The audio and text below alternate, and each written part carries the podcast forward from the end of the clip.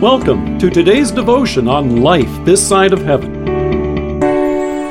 The Word of God from Jeremiah chapter 31, verse 8. See, I will bring them from the land of the north and gather them from the ends of the earth. Among them will be the blind and the lame, expectant mothers, and women in labor. A great throng will return.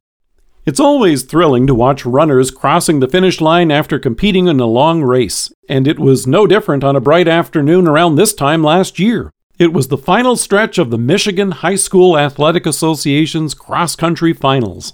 With the finish line in sight, runner Maggie Duba was hoping to set her best time possible. However, she stopped. Only 75 yards away from the finish line, she came across a fellow runner from another school, Sarah Story, who had collapsed on the track. As KSAT reported, as she was headed toward the finish line, Duba noticed that Story didn't have anything left and was hunched over on the ground. So Duba reached down and helped Story to her feet, holding her up as the two jogged lightly to the finish line to complete the race.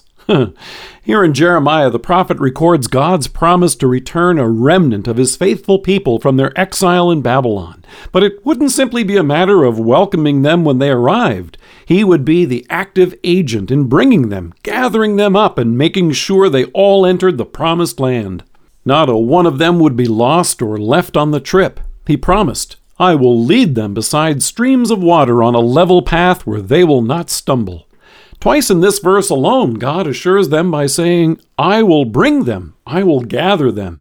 It's not up to the personal fitness or stamina of the one who will cross this finish line. And to illustrate this, he notes how it would include those for whom this would not only be difficult, but even impossible. He says, Among them will be the blind and the lame, expectant mothers, and women in labor.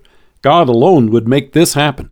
But this remarkable promise goes further than simply bringing the faithful remnant of Judah back to Jerusalem. Our Lord also promises to be with you and me as we make our way to our heavenly home. God is not simply waiting at the finish line to see us when we cross.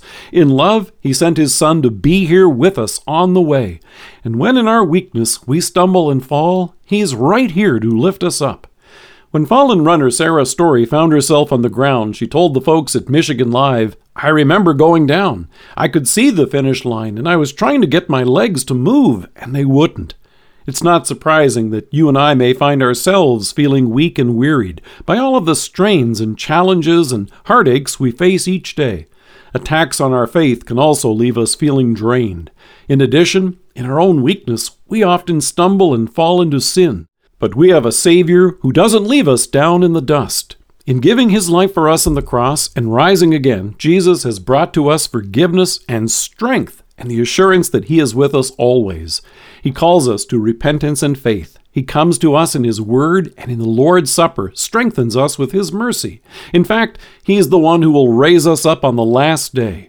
Fallen runner Sarah Story thanked Maggie Duba and told Michigan Live, I remember thinking I'm so glad that she did that because I just wanted to get to the finish line. When you're weary and down, you can be sure those arms picking you up in mercy are the same ones that were stretched out for you on the cross. Everyone who trusts in Him will certainly cross this finish line together. And here's Jesus' promise to you in John. He says, this is the will of him who sent me, that I shall lose none of all that he has given me, but raise them up at the last day. For my Father's will is that everyone who looks to the Son and believes in him shall have eternal life, and I will raise him up at the last day. Let us pray.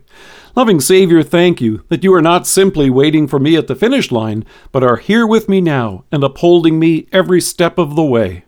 Amen. Thank you for joining us. If you are listening to us by podcast or on Alexa, we invite you to browse the resources that are available on our site at lifethissideofheaven.org. God bless you and have a great day.